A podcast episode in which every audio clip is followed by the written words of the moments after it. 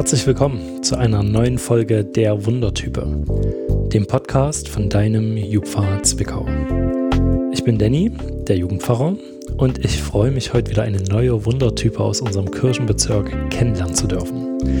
Und diesmal hat die uns ein ganz neuer Co-Host mitgebracht. Den habt ihr zwar schon mal gehört, aber da saß der selbst ähm, auf der Seite der Wundertype und wurde mir von, ich glaube, Elena vorgestellt oder ich habe ihn Elena vorgestellt.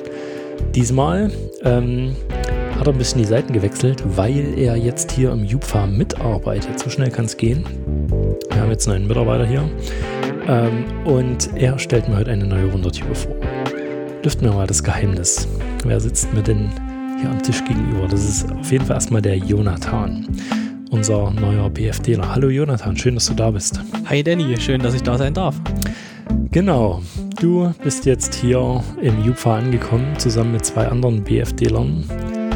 Ähm, jetzt, wo wir das ja gerade aufnehmen, habt ihr so eure ersten anderthalb, zwei Wochen rum. Wie geht's dir denn?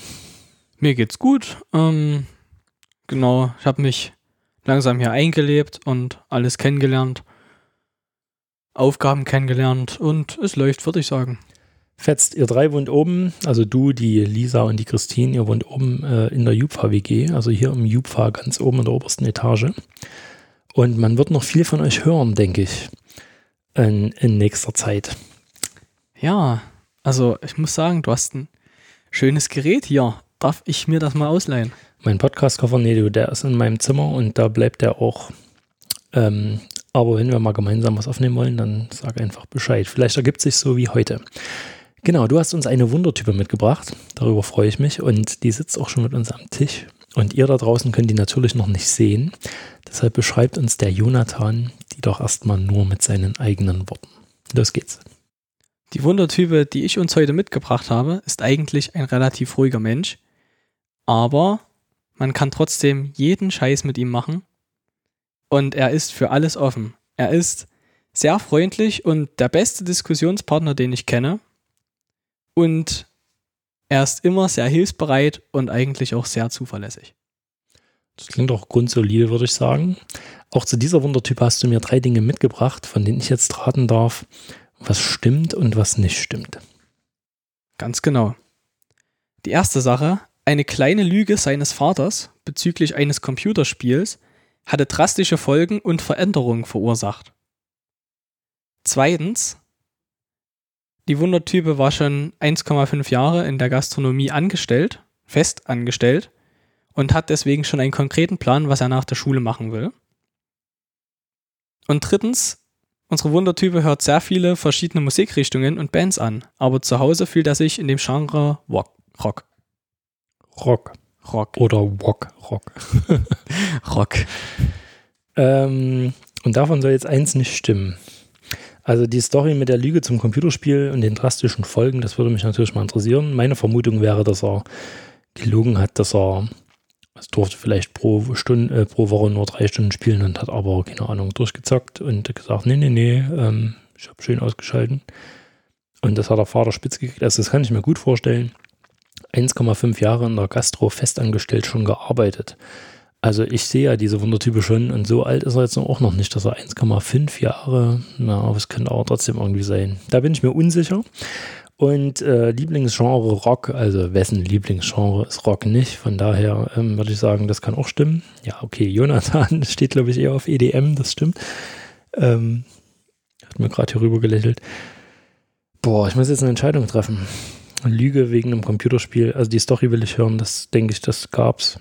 1,5 Jahre festangestellt in der Gastro. Erscheint mir ein bisschen viel. Lieblingsgenre Rock. Okay, dann kann es sein, er steht halt auf Kuschelrock. Ich lasse mich mal überraschen. Also ich sage, er war noch nicht 1,5 Jahre fest in der Gastro angestellt. Aber dass er vielleicht trotzdem dorthin kann, hin will, das kann ich mir gut vorstellen. Dann würde ich sagen, fragen wir unsere Wundertype doch selbst. Ja, hallo Elias, schön, dass du da bist. Hallo Danny. Genau, erklär mich mal auf. Ähm, das klang jetzt alles dreist ziemlich plausibel für mich. Ähm, bleiben wir mal bei dem, was ich ausgewählt habe. 1,5 Jahre schon mal fest in der Gastro angestellt gewesen. Stimmt das? Ähm, ja, ich war eineinhalb Jahre schon in der Gastro angestellt. Ich habe weil ich meine Simson restaurieren wollte. Also die ist gefahren und alles, aber hat mir halt noch nie gefallen optisch. Ich habe sie komplett grundsaniert, auseinandergebaut selber und per Zweitakt-Videos ähm, oder Zweiradgeber auf YouTube wieder aufgebaut und habe dafür halt eine etwas größere Summe Geld gebraucht und habe dann einen Minijob, also 450 Euro Basis bei McDonald's in Wildenfels, eineinhalb Jahre lang gearbeitet. Alles klar. Das heißt, du kennst die Anna auch, oder? Die war ja auch schon Richtig. mal. Richtig. Die habe ich letztens bei dem Jugo vor der Sommerferien wieder getroffen. Genau, das ist die Sängerin unserer Jugo-Band. Da gibt es auch schon eine Folge, die heißt Die Emotionale. Kann man auch mal reinhören. Die arbeitet in demselben Wilden, äh, McDonalds in Wildenfels, oder? Genau, daher kannten wir uns schon. Mhm. Cool. Und das, obwohl du aus einem anderen Kirchenbezirk ursprünglich kamst als sie. Ne? Also äh, du kommst aus dem ehemaligen Glauchauer Kirchenbezirk und sie ja hier aus dem ehemaligen Zwickauer. Mittlerweile ist es einer. Und McDonalds hat euch schon vorher irgendwie zusammengeführt. Spannend. Ähm, das heißt, es stimmt. Und das heißt, du mhm. willst auch mal in die Gastro? Nein, das ist der Fakt, der falsch ist. Also lag ich doch irgendwo richtig, auch wenn ich falsch geraten habe. Genau. Okay, du willst quasi nicht in die Gastro. Das anderthalb Jahr McDonalds hat ja gereicht. Na, gereicht. Es war halt einfach in dem Sinne der Zweck. Als Jugendlicher bekommt man halt bei den meisten Jobs nicht den Preis wie Erwachsene. Also der Mindestlohn liegt bei Jugendlichen niedriger. Und McDonalds macht da aber keine Unterscheidungen. Also die geben einen minderjährigen Arbeiter aufwärts von 15 genauso den Mindestlohn der Erwachsenen wie über 18. Das waren bei 450 Euro ähm, Basis. Wie viele Stunden waren das dann die Woche? Ähm, das konnte ich schieben, wie ich wollte. Also wenn ich Ferien hatte, konnte ich sagen, ich arbeite meine 450, ähm, also meine 50 Stunden der Woche gleich in einer ab. 50 hm. Stunden pro Woche. Krass. Konnte ich quasi so durchschieben oder auf eineinhalb Wochen verteilen. Mhm. Also insgesamt monatlich 50 Stunden Alles klar. gewesen sein müssen. Alles klar. Ich dachte jetzt jede Woche nee, 50, das wäre nee. viel gewesen. In, in den Sommerferien habe ich das manchmal gemacht, einfach in einer Woche zusammengesetzt, damit ich dann den Rest der Ferien frei habe und nicht immer losrennen muss. Weil wegen zwei, drei Stunden nach Wildenfels fahren von Hohendorf mit dem Moped bei Regen ist ohne so angenehm. Ja. Okay. Ähm, du stehst auf Rock, genau. entnehme ich dem. Also ich höre so ziemlich jedes Genre, sagen wir mal, bis auf Heavy Metal. Das ist mir noch too much. Aber in letzter Zeit komme ich schon in die Metal-Richtung rein. Also Metalcore ist gerade so gut mit drinne. Am meisten so bandsmäßig in der Richtung Offspring, Blink 182 oder Sam 41. Und beim Worship habe ich ähm, Hardcore vor drei Jahren mal gefunden. Und da hat der Jonathan mir vor uns zufälligerweise genau diese Liedhülle gezeigt. Von Ach, deiner Band. Spannend, von meiner Band Usia Hardcore. Und dementsprechend haben wir schon entnommen, dass der Jonathan deine Band vorher kannte, bevor dich überhaupt kannte. Und ich auch. Cool. Ähm, ja, für alle, die sich fragen, hä, was ist für eine Band, packen wir mal den Link in die Show Notes. Ähm, das letzte CD-Exemplar, was es noch gibt, könnt ihr für 99 Euro käuflich erwerben. Äh, wir haben da, ich glaube, zweieinhalbtausend Stück pressen lassen, die mittlerweile alle verkauft sind, außer eine und außer die zehn Sonderpressungen für Bandmitglieder und Techniker und so weiter und so fort. Die kriegen die aber erst zum zehnjährigen äh, Jubiläum. Von daher ist noch eine CD übrig und ihr könnt die aber auch sonst kostenlos im Netz runterladen und äh, anhören. Link in den Show Notes. Und jetzt will ich die Story ähm, zum, zur Computerspielliege und den drastischen Folgen hören. Hm, also da lagst du in deiner Vermutung komplett falsch. Die Lüge kam von meinem Vati aus. Ach so, nicht von dir? Nee, nicht von mir. ähm, und zwar war das 2014. Da war bei uns im, ähm, in der Gemeinde gibt es jedes Jahr sowas, das nennt sich Kinderbibeltage. Mhm. Das sind drei Tage in der Osterferien normalerweise, ähm, wo wir Kindern von der ersten bis zur sechsten Klasse so ein Thema der Bibel darstellen. Also zum Beispiel gab es ein Jahr Jeremia, im nächsten war es mal Jona, also immer eine Person oder ein Buch der Bibel wird da dargestellt. Und am letzten Tag von diesen Kinderbibeltagen bin ich dann nach Hause gekommen und habe mir am Vorabend ähm, Landwirtschaftssimulator 2015 bestellt Geil. über meinen Vati. ähm, und habe gefragt, ob das Spiel da ist, weil dann hätte ich mich zu Hause hingesetzt und das Spiel gespielt war aber noch auf Arbeit und war gerade ein bisschen gestresst und hat deswegen halt so eine kleine Notlüge rausgedrückt, gesagt, nee, ist noch nicht da, geh lieber raus, Spielebild draußen. und habe mich dann von einem damaligen guten Freund überreden lassen mit dem Fahrrad. Also ich hatte so einen richtig schweren Drahtesel, 15 Kilo oder sowas, was der gewogen hatte, überreden lassen, auf die neue Halde in Hohendorf zu fahren. Und ähm, wie es dann kam, ich hatte zwischendrin telefoniert, einen Helm abgenommen und äh, fünf Meter hohe Abfahrt, Rampe runter und dann auf der Wellen zu. Und bei der ersten zu viel Schwung geholt und bin dann frontal mit dem Fahrrad auf diese nächste Rampe draufgeschlagen, wovon ich auch die Riesennarbe über meinem Auge trage. Und ja, das hatte dann zwei Wochen Krankenhausaufenthalt mit sich gezogen. Der ganze rechte Gesichtshälfte war lediert, sagen wir es mal, hm. angenehm noch.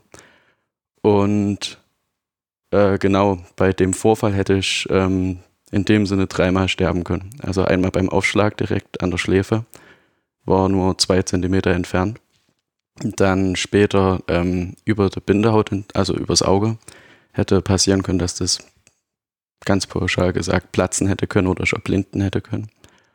Und äh, dann über drei Haarrisse, die ich in der Schädelplatte im Gesichtsbereich hatte, hätte diese Dämpfflüssigkeit vom Gehirn austreten können und hätte zur Folge haben können, dass ich bei stärkeren Erschütterungen ähm, jedes Mal mehr, äh, mehr geistig behindert wäre oder daraus dann auch sterben könnte.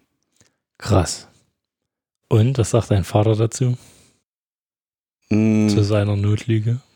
Oder das Ding ist, er hat es nie als die kleine Lüge wahrgenommen und hier war es ein bisschen überdrastisch dargestellt. Ich hätte vielleicht einfach einen Helm tragen sollen. Könnte man jedem mitnehmen, äh, geben, der das gerade anhört. Na, Helm oder? tragen lohnt sich auf jeden Fall. Also ich denke gerade an meine Kids und wenn ich denke, die fahren auch eine 5 Meter Rampe runter und springen da irgendwo hin. Also ähm, Leute, es muss vielleicht auch nicht immer sein. Das dazu noch. Also man sollte vielleicht kleiner beginnen. Ich bin davor noch nie so in der Richtung gefahren. Hm. Und aber der lustigste Fakt daran ist eigentlich, ich kann mir das Datum genau merken, wann es passiert ist, weil es einen Tag vor meinem Vati seinem Geburtstag passiert ist und zwei Tage vor der Konfirmation von meinem Stiefbruder. Mhm. Krass. Tja, hättest du mal einfach Landwirtschaftssimulator gespielt, ja? Genau. Okay, für euch da draußen, ähm, die ihr den Elias nicht sehen könnt, beschreiben wir den mal noch. Jonathan, du fängst mal an. Ja, der Elias hat tiefbraune Augen, äh, langes, welliges Haar, was er sich zu einem Man-Band zusammengeflochten hat, kunstvoll. Ein fancy T-Shirt hat er an. Also mir gefällt. Jetzt hast du erstmal den, jetzt hast du erstmal noch den äh, Vollbart. Na klar, stimmt. Also ein prächtiger Vollbart, noch nicht so mega lang, aber könnte man, also es sieht so aus, als ob da durchaus so ein richtiger Bärenvollbart draus werden der, könnte. Der war schon extremst lang. Genau, und ich habe gesagt, wir stellen ihn vor, das heißt, ich mache mal mit und äh, es gibt ein eigentlich ist das T-Shirt weiß, aber es hat rote, weinrote Streifen und einen Verlauf von oben hell nach unten immer dunkler und röter. Genau. Ja, ansonsten trägt er noch eine Holzkette mit einem Kreuz dran. Eine kurze Engelbert Strauß-Hose im Jan-Stil. Genau, die Schuhe könnt ihr wie immer im Episodenbild sehen. Genau. Schön, Elias, dass du da bist ähm, Jonathan, dass du ihn mitgebracht hast. Warum hast du denn gerade den Elias mitgebracht? Als du mich eingeladen hast, jemanden zum Podcast einzuladen, ähm, musste ich sofort an den Elias denken, weil er ist seit vielen Jahren mein bester Freund. Und wir haben so viel schon zusammen erlebt, auch in der JG-Richtung und Band-Richtung. Und da habe ich einfach gedacht, diesen netten Menschen müssen mehrere Leute kennenlernen. Das heißt, ihr spielt zusammen in einer Band? Ganz genau. Erzähl ja. doch da mal was drüber. Ähm, ja, also für alle, die aus dem Klaucher-Horlitzer Bezirk sind, ehemaligen, ähm, kennen uns von Schneeberg hauptsächlich. Da haben wir als Band Joy letztes als auch dieses Jahr die fünf, nee, vier Tage gestaltet, musikalisch. Und ja, die Band ging eigentlich schon 2016 los. Haben wir anfänglich zu viert noch ohne Jonathan. Ich als einziger Junge in der Band und noch mit drei Mädchen drinne. Und ähm, nach und nach habe ich dann immer noch mehr Leute mit reingezogen und so kam auch der Jonathan durch die gute Freundschaft zwischen uns mit in den Bann der Band als guter Schlagzeuger. Genau, die Story, wie ich den Jonathan äh, da in Schneeberg auf der Bühne kennengelernt habe, die könnt ihr in der, in der Folge Der Kreative nachhören war ja auch schon mal Herr Gast. Krass, ihr habt also zusammen eine Band. Und ich habe aber auch irgendwie gehört, dass da was im Schwunge ist. Also bandtechnisch. Ähm, genau, also wir haben jetzt das Problem, dass unsere äh, Hauptgitarristin und Pianistin und eine Frontsängerin ähm, in ein FSJ übergegangen sind oder ins Studium und dementsprechend uns dort ein paar Rollen abgesprungen sind. Also für alle, die uns nicht kennen, wir sind zu dem Zeitpunkt neun Bandmitglieder gewesen vor der Sommerferien. In dem Sinne nicht sehr schlimm, wenn da mal drei abspringen, weil man trotzdem noch genügend Sänger und so da hat. Ähm, ich könnte auch bestimmtermaßen Instrumente übernehmen oder auch jemand anders die äh, Instrumente füllen. Aber alle, die aktuell in der Band bestehen, sind zu faul zu spielen und nebenbei zu singen. Und deswegen haben wir gerade da mit zwei Leuten ein Gespräch, die eventuell mit reinspringen und Instrumente übernehmen. Und für alle Bandmitglieder, die gerade zuhören, ihr faulen Säcke. mein Gott. Ähm, nee, ist auch gar nicht so einfach zu singen und gut zu spielen. Also manchmal ist es schon ganz gut, da Prioritäten zu setzen. Und ich habe von dir, Jonathan, vor kurzem eine Band gesehen bei Instagram. Ähm, da bist du aber, Elias, nicht mit dabei, oder? Habe ich das Nee, richtig auf dem Schirm? Da habe ich abgelehnt. Weil? Weil ähm, das ist ja Metal-Band Ach so. mit äh, christlichem Hintergrund, aber ich war der Meinung, dass Metal zu dem Zeitpunkt einfach noch nicht so meine Musikrichtung ist, wie ich schon gesagt hatte. Und ein Piano meiner Meinung nach beim Metal ohne wirklich so drinne liegt, nach dem, was ich bisher gehört habe. Hm. Und weil ich halt kaum die Zeit habe, noch in einer weiteren Band mitzuspielen. Okay. Was du gerade machst, darauf kommen wir gleich. Jonathan, willst du kurz Werbung für deine Band machen? Für die neue? Ja, also im Moment probieren wir noch rum. Wir sind quasi so eine Art Heavy Metal Band mit Punkrock Einfluss und Klavier. Tatsächlich. Aber ja, vielleicht werdet ihr in Zukunft von uns hören. Wie heißt ihr? Wir heißen Healing Hands. Mhm. Schon mal ein guter Titel. Und äh, wer ist da noch mit dabei, wen man kennen sollte? Da ist dabei der Bernd Der Bernd. aus dem Bauerngut Rödlitz, beziehungsweise Rödlitzer JG. Dann ist dabei der Manu Hartig aus der JG in Mülden St. Niklas. Der war vor kurzem hier äh, bei mir im Büro und hat sich äh, Verstärker-Tipps geholt. Mhm, hat er auch angewendet. Sehr gut.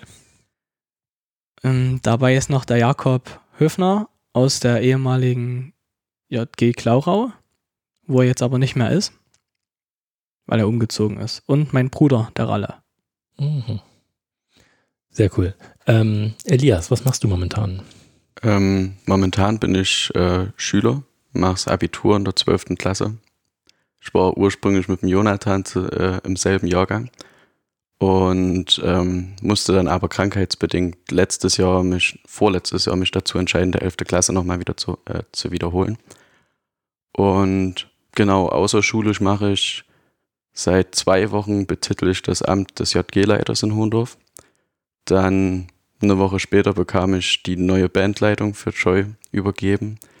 Und ja, ansonsten gehe ich in der Woche mal Volleyball spielen mit Freunden oder sowas oder andere JGs besuchen. Ich wollte gerade sagen, läuft bei dir. ähm, wie bist du zum Glauben gekommen? Ähm, da kann ich quasi Rückschluss schließen auf die Geschichte mit dem Fahrradunfall. Mhm. Und zwar, ähm, ich bin schon von Anfang an von meinen Eltern christlich erzogen worden, wurde jede Woche, wie es so schön gesagt wird, mit in den Gottesdienst geschleppt als kleiner Junge, der nichts verstanden hat von dem, was erzählt wurde und mit seinen kleinen Bob der Baumeister Spielzeugen auf der Kirchenbank saß. Und ähm, so ging das vor sich her. Es stand für mich immer fest, dass ich die Konfi machen wollte und alles. Aber so richtig zum Glauben gekommen bin ich eigentlich erst durch diesen Fahrradunfall, weil mir im Nachhinein aufgefallen ist, ich hätte, wie schon gesagt, an diesen Stellen so viele Schäden äh, davontragen können. Und das Einzige, was quasi da geblieben ist, ist diese etwas markante Narbe am Auge, die viele aber mittlerweile für ein Muttermal halten, die mich nicht kennen. Und daraus habe ich dann in Gesprächen danach äh, mit Gott herausgefunden, für mich selber, dass das wie ein Zeichen war, dass Gott einen Plan oder nicht direkt einen Plan, aber der hat irgendwas für mich geplant und braucht mich noch hier auf der Erde, weswegen er mich noch nicht zu sich ins himmlische Reich kommen lassen wollte. Hm. Das, also bei mir ist ja dieses äh, zum Glauben kommen auch mit einem Autounfall verbunden. Ähm, Gott spricht relativ oft durch solche Dinge. Oder wir Menschen ähm, hören, wenn uns solche Sachen passieren, Erst Genau. zu. genauer hin oder überhaupt erstmal zu, als wir das sonst tun würden. Genau. Cool, danke. Ähm, du hast uns wie jede Wundertype ein Thema mitgebracht. Genau. Ähm, das Thema, was ich mitgebracht habe, ist die Frage, ob äh, Nächstenliebe bzw. Aufopferung äh, laut Bibel oder allgemein theologischem Verständnis aktuell Grenzen kennt. Also quasi kennt Nächstenliebe Grenzen. Genau. Ähm, wie kommst du gerade auf dieses Thema? Hat das in deinem Leben gerade irgendwo eine Resonanz? Hast du da was erlebt, was du Ähm, mit uns teilen willst? Ja, also ich habe schon mehrmals mit Leuten geredet und mir wurde immer in den Kopf geworfen, meine Pläne, die ich vorhab, nur durch meinen Glauben auszugehen, sind zu naiv, dass ich mich dort eventuell selbst dran kaputt mache. Zuletzt durch meinen Stiefvater. Der unterstützt mich bei allem, auch in der Band, schaut sich auch unseren Lobpreisgottesdienst an, ist aber selber nicht christlich. Und ähm, als ich das letzte Mal bei meiner Mutter in Österreich war, hat er mir dort ähm, halt wieder gesagt, ich wäre zu naiv, weil mein Plan war, ähm, durch den JG haben wir mal gehört oder gesagt bekommen, dass er in dem Sinne der Islam ähm, gar nicht so vom Glauben unterschiedlich ist, bis auf ein paar kleine Punkte, die bezüglich Jesus auch sind. Ähm, und dass man aber die durch, äh, durchs Gespräch mit denen vielleicht auch auftriefeln könnte, was da noch als Differenz liegt. Und da habe ich halt für mich als Plan mal gesetzt, einfach mal in so ein Lager oder in Städten gehen, wo halt vermehrt Flüchtlinge sind, mit denen reden, denen einfach, oh, wenn sie dann sich darauf einlassen wollen, von Gott zu erzählen, vom Evangelium, weil es ja auch laut Bibel unser Auftrag ist, jedem davon zu erzählen. Okay, ich habe jetzt noch nicht so ganz rausgehört, wo da Nächstenliebe dann Grenzen kennt.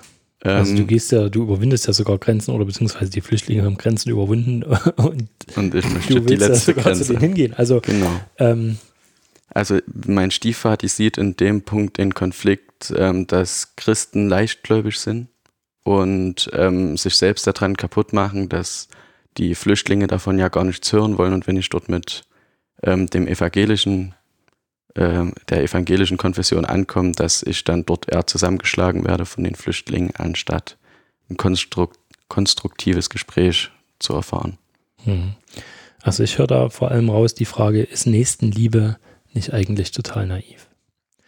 Also klar kennt, kennt Nächstenliebe Grenzen, könnte man jetzt auch einfach als die Frage nehmen. Aber viel spannender fände ich es zu fragen, ist, ist nicht total naiv, wenn man, ähm, also Jesus redet ja nicht nur von der Nächstenliebe, er redet auch von der Feindesliebe, ne? Ähm, und ja, Nächstenliebe kann halt auch oft ausgenutzt werden. Ich muss da gerade an eine Situation denken im Pfarrhaus. Ähm, Pfarr Pfarrhäuser sind immer Anlaufstellen für, ich sage jetzt mal, Drückerkolonnen und äh, Leute, die Hilfe suchen. Ne? Und da gibt es Leute, die wirklich Hilfe suchen und da gibt es Leute, die halt äh, systematisch äh, in einer Woche in einer Region an jedem Pfarrhaus klingeln und Hilfe suchen und das quasi auch so ein bisschen ausnutzen. Ähm, genau, und ich habe manchmal das Gefühl, also als ich noch in Leipzig gewohnt habe zum Beispiel, da, waren, da gab es auch ganz viele so, äh, ich nenne es jetzt mal wirklich bewusst Drückerkolonnen im, im Stadtzentrum. Ne? Also das konntest du beobachten. Wir hatten unsere Gemeinderäume damals neben Hauptbahnhof, also direkt in der Leipziger Innenstadt. Und wenn ich von dort aus Richtung Innenstadt gelaufen bin, dann hast du gesehen, wie die quasi mit einem äh, Mercedes-Benz irgendwie ange angefahren kamen, ne? sich dann präpariert haben, also mit Krücke und äh, Klamotten und so weiter und so fort und dann von dort aus in die Innenstadt gegangen sind, um sich da hinzuhocken und zu betteln. Und als ich dann dort vorbeigegangen bin, also beziehungsweise noch bevor ich das wusste, ne, hatte ich immer ein übelst schlechtes Gewissen. Gebe ich denen jetzt was, gebe ich denen jetzt nicht? Ich habe Mhm. gerade nichts dabei so. Ne?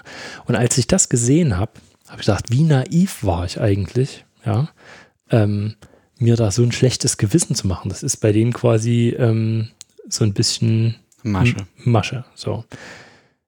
Und dann habe ich eine ganz lange Zeit gar nichts mehr gegeben.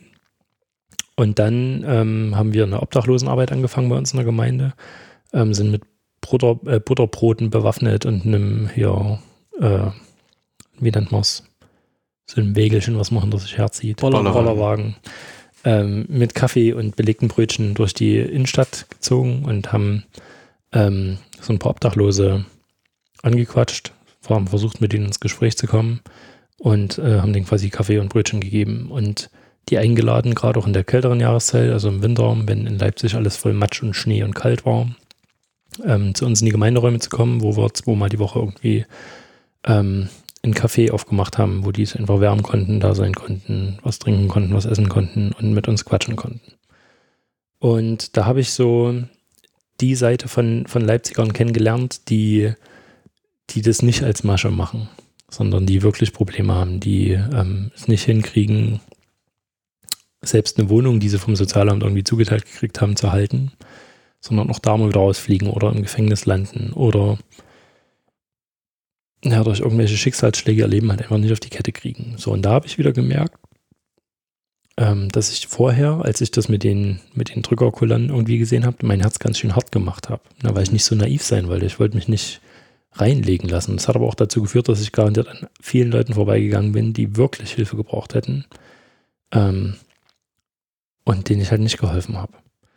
Dann habe ich mich im Studium mal ein bisschen genauer damit auseinandergesetzt und da war es so, dass dann sogar eine Studie zu gibt. Da hatten wir mal versucht, also Soziologen haben das, glaube ich, versucht, bei Theologen, die eine Prüfung schreiben zu lassen zum barmherzigen Samariter und dann den nächsten Prüfungstermin in einem anderen Unigebäude relativ kurz nach der ersten Prüfung äh, anzusetzen und auf dem Weg dahin wurde quasi ein Obdachloser drapiert und die haben gerade eine Arbeit geschrieben zum Thema der barmherzige Samariter und sind aufgrund des Drucks, den sie hatten, einfach an dem Obdachlosen vorbei zur nächsten Prüfung gerannt. Also da hat so ein, so ein Disconnect im, im Kopf irgendwie stattgefunden. Ne? Mhm. So ein, ich weiß eigentlich genau, was richtig wäre. Ich habe da gerade eine Arbeit drüber geschrieben. So.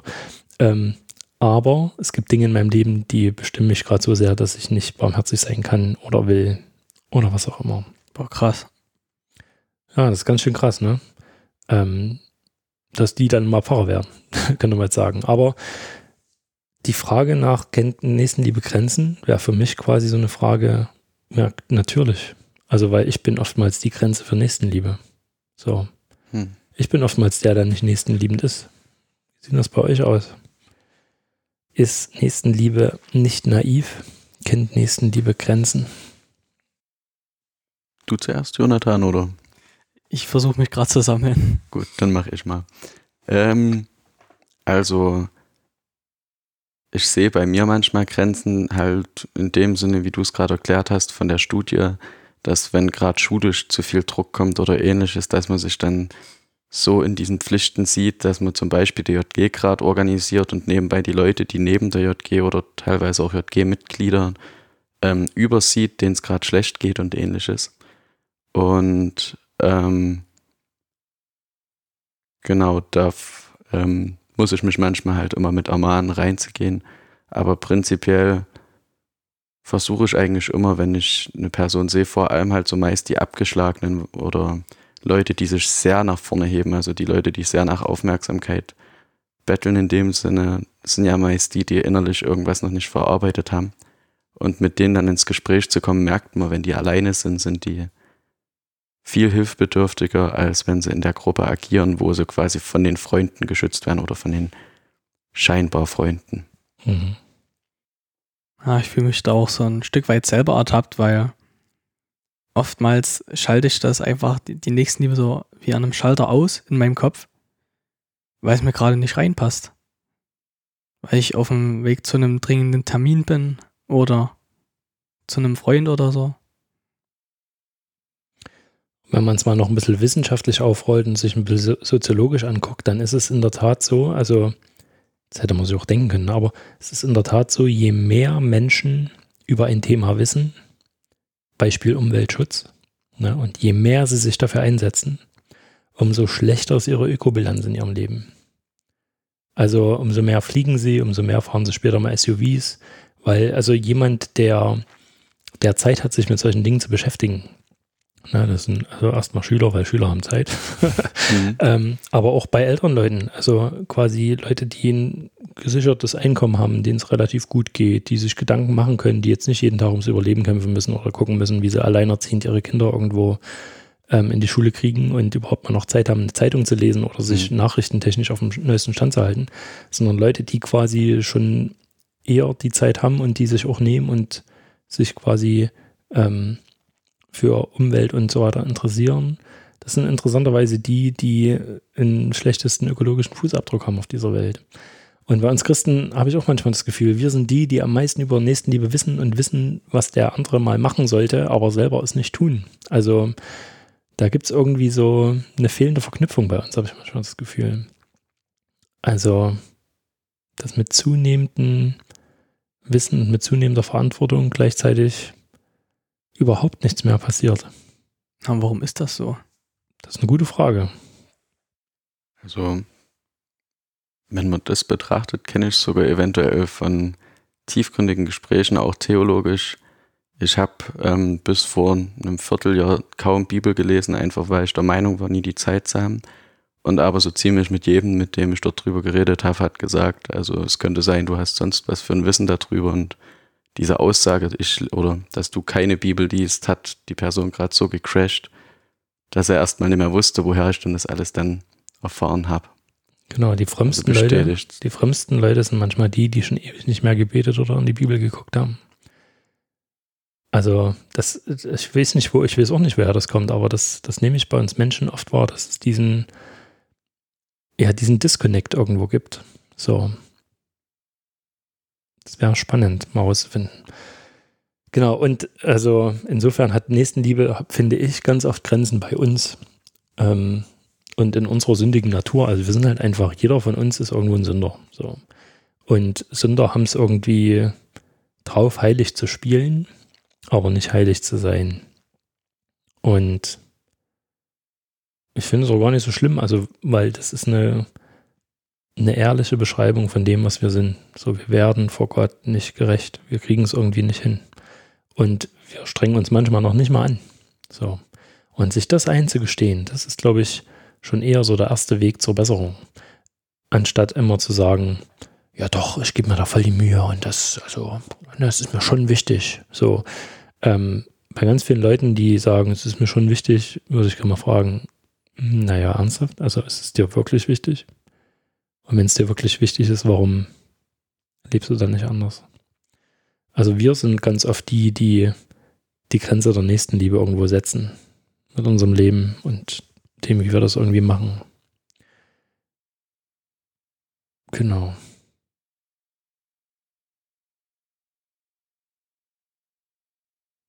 Und dann die Frage, ähm, war Jesus nicht mega naiv? Boah, jetzt hast du was angezettelt. Naja, der lebt das. So, der geht für seine Feinde ans Kreuz. Der ist der König der Welt und reitet auf dem Esel nach Jerusalem rein. So ist es nicht mega naiv, wie der sich hingibt, wie der sein Leben für Menschen verschwendet, wie der sein Leben für Menschen irgendwie äh, ans Kreuz nageln lässt. Ist das nicht mega naiv, ähm, was der da macht? Ich meine, guckt man sich mal die Früchte davon an. Wir sind jetzt 2000 Jahre nach Jesus immer noch. Also jetzt kennt ihn eigentlich so gut wie die ganze Welt. Mhm. Kannst du gut so sagen, wenn wir unsere Zeit nach ihm ausrichten. Also naiv. Ich habe bei solchen Sachen, ähm, je tiefer man dann kommt, immer das Problem, wie definiert man überhaupt erstmal was. Mhm. Und naiv definiere ich gerade eigentlich nur eine Sturheit für irgendwas durchzusetzen. Und es kommt halt immer so ein kleines bisschen drauf an, welches Evangelium man sich jetzt vornimmt. Ich weiß gerade gar nicht mehr, war es im Markus, wo er sagt, ähm, bis zu ne, äh, der Ostergraben nennt sich das, glaube ich, bis zu dem Punkt, wo er nicht sagt, was passieren wird. Dass er mal später zu seinem Vater in den Himmel auffährt. Ähm, und dann in einem anderen Evangelium zeigt er schon vorher die ganzen Wunder, redet schon offen drüber, was passieren wird. Also offen noch in seinen Gleichnissen und allem. Aber in dem Sinne teasert es dort, schon an. Also finde ich es in dem Sinne gar nicht so naiv. Genau, also bei Matthäus und Lukas wissen wir schon von Anfang an, oh, das ist der Jesus. Bei Markus ist es eher so? Und dann zum Schluss, ach, das ist der Jesus. Und bei Johannes ist alles nochmal ganz anders. Mhm. Ähm, nee, genau, aber also ist das nicht, also okay, naiv ist vielleicht so ein, so ein streitbares Wort, ne? Äh, gutgläubig, Na, dumm. Also, was uns Christen ja oft vorgeworfen wird, ist, wie blöd seid ihr, ähm, anderen zu helfen. Also, das ist Gibt auch genügend Probleme bei uns selber. Genau. Also, oder dein Geld jetzt irgendwie jemand anderem in die Hand zu drücken. So. Du brauchst es nicht selber, musst nicht irgendwie sparen, Mhm. Rücklagen bilden. Was ist denn, wenn du mal arbeitslos wirst und so weiter und so fort? Wie doof ist es denn zu sagen, ja, ich vertraue darauf, dass Gott mich versorgt, so, ne? Oder die größte Naivität, die uns ja vorge vorgeworfen wird, ist, ähm, in diesem Leben angeblich nichts zu verändern, weil wir ja uns auf die Ewigkeit freuen. So, lasst ihr euch aufs Leben nach dem Tod vertrösten. Wie blöd seid ihr denn? So, ne? Da, da hält euch die Obrigkeit in, in Anführungsstrichen aber schön klein, so, ne? Weil da macht ihr ja, da seid ihr ja brave Bürger und macht alles irgendwie, was, was von euch verlangt wird. Nur weil ihr denkt, irgendwie euer Lohn ist dann mal im Himmel oder so, ne? Mhm. Und also das meine ich mit naiv, so, und mit gutgläubig oder leichtgläubig oder was auch immer. Und das ist also im, im Korinther steht es, glaube ich, dass äh, die Weisheit Gottes eine Torheit vor der Welt ist. So. Also die Welt versteht das Kreuz nicht. Die Welt versteht den Tod Jesu nicht. Die versteht nicht, warum der so anders gehandelt hat als sämtliche andere Herrscher und Götter dieser Welt Mhm. ähm, und warum wir Christen dem nachfolgen, das als Vorbild haben, genauso sein wollen. Sondern die sagen, wie blöd seid ihr denn? Also, das, was ihr stark nennt, das ist doch eigentlich Schwäche. Ja? Das, was für euch ein gutes, ein gelingendes Leben ist, ist doch eigentlich der letzte Scheiß. So. Also, ich muss doch eine Yacht haben und, und eine Frau und äh, einen Hund und was weiß ich, was für krasse Sachen. Ähm, es geht doch nicht darum, irgendwie alles herzugeben. So. Für, für Gott. Fällt mir gerade so will auf, dass mein Konfispruch, den ich mir damals ausgesucht habe, ziemlich gut eine Beschreibung ist, warum wir vielleicht so sein könnten. Und zwar habe ich 1. Korinther 10, 13. Sinngemäß steht ähm, dort Gott ist treu. Ähm, wenn er euren Glauben auf die Prüfung stellt, dann wird er auch jede Tür dafür öffnen. Und wenn man das dann so mit dem Naiv durchsetzt, sollte ich wirklich in diese Gruppen gehen, an die Zentren, wo Flüchtlinge sich treffen oder auch andere Hilfsbedürftige und dort versuche, von Gott zu reden, dann rede ich ja in dem Moment nicht nur selber, sondern kann mir gewiss sein, dass der Heilige Geist mit mir ist und das quasi so anleitet, ich nur Sprachrohr bin. Und ich finde es nicht naiv, sich um Flüchtlinge zu kümmern und mit denen quasi ins Gespräch kommen zu wollen. Ich habe es vorhin schon Jonathan erzählt, meine Band, deren Link irgendwo in unseren Shownotes ist. Ähm, wir haben eine Sängerin, die heißt Thea und wir haben einen Schlagzeuger, der heißt Sammy. Und die sind ein Paar und die sind gerade auf Lesbos und ziehen da Flüchtlinge aus dem Meer. So. Und da fragen sich auch Leute, wie naiv ist denn das? Ihr seid eigentlich Lehrer und Zimmermann und äh, macht jetzt ein halbes Jahr unbezahlten Urlaub, nur um irgendwo äh, Menschlichkeit walten zu lassen und Flüchtlinge vor dem Ertrinken zu retten. Ähm, und euch in irgendwelchen äh, Flüchtlingslagern bei Moria und Bigbar und so dafür einzusetzen, dass es den Leuten irgendwie gut geht, so, die da aus Syrien vertrieben wurden und aus irgendwelchen Kriegsgebieten kommen.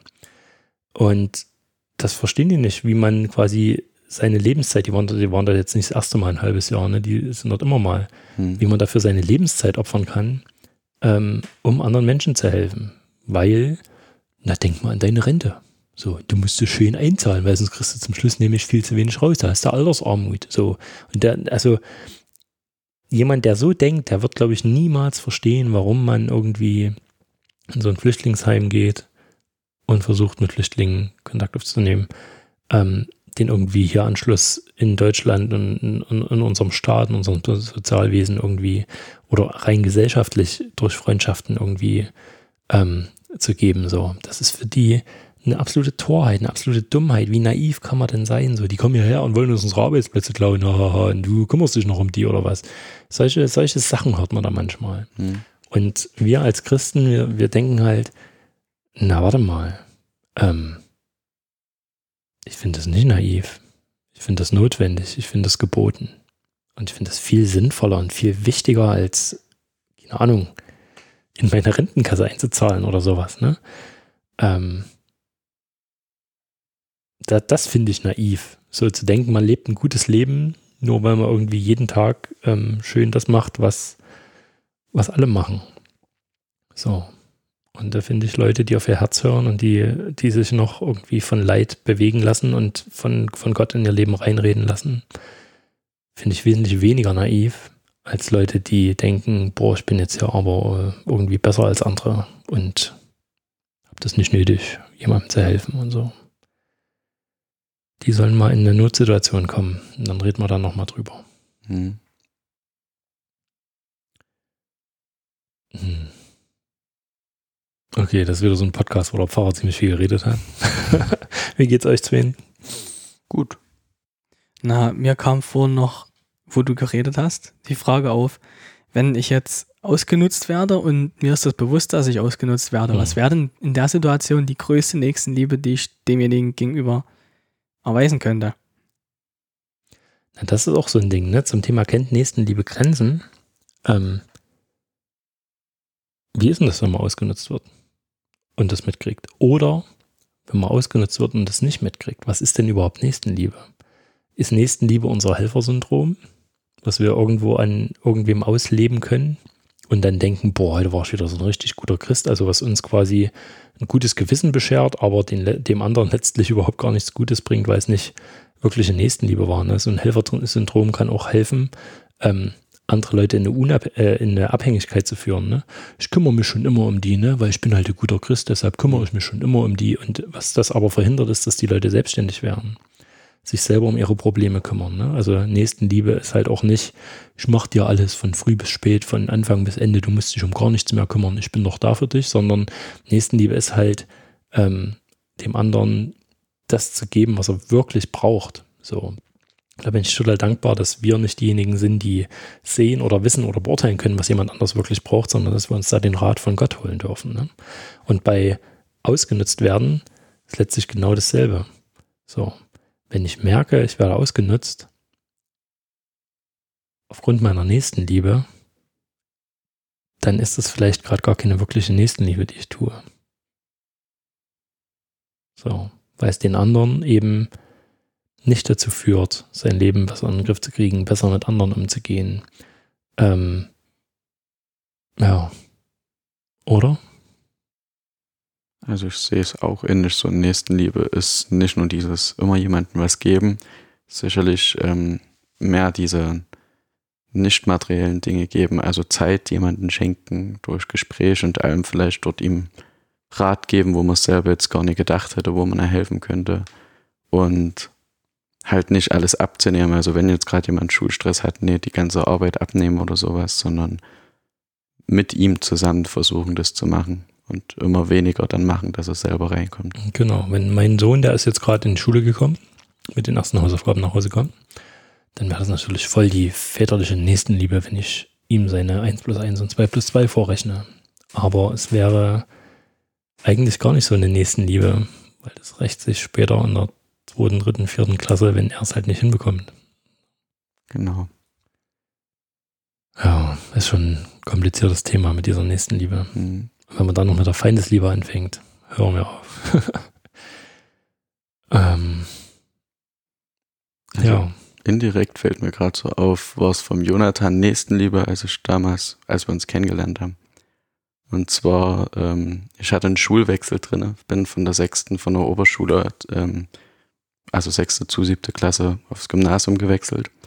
Ich kannte dort zwar schon über der Hälfte der Klasse und alles, aber so wirklich kennen nach zwei Jahren, wo man sich nicht mehr gesehen hat und ähnliches, weiß man ja eigentlich nichts mehr von dem anderen wirklich. Und ich saß immer so ein bisschen in der Klasse außen, also dieses typische Außenseiter sein. Und das Einzige, wofür die meisten aus der Klasse mich ähm, bewundert haben, war mein mathematisches Verständnis. Da hieß es im Klassenchat immer, ob ich die Lösungen reinschicken kann und alles. Anfänglich habe ich es gemacht fürs Ansehen und alles, aber der Jonathan kam eher so auf mich zu wegen so kleinen Dingen und hat gefragt, ob ich mal Zeit habe, mit ihm äh, Musik zu machen. Also mitbekommen hat, ich mache gerne Musik. Und er ist von dieser Klasse, die damals auf mich zukam, der einzige, den ich jetzt wirklich noch sehe und gut kenne.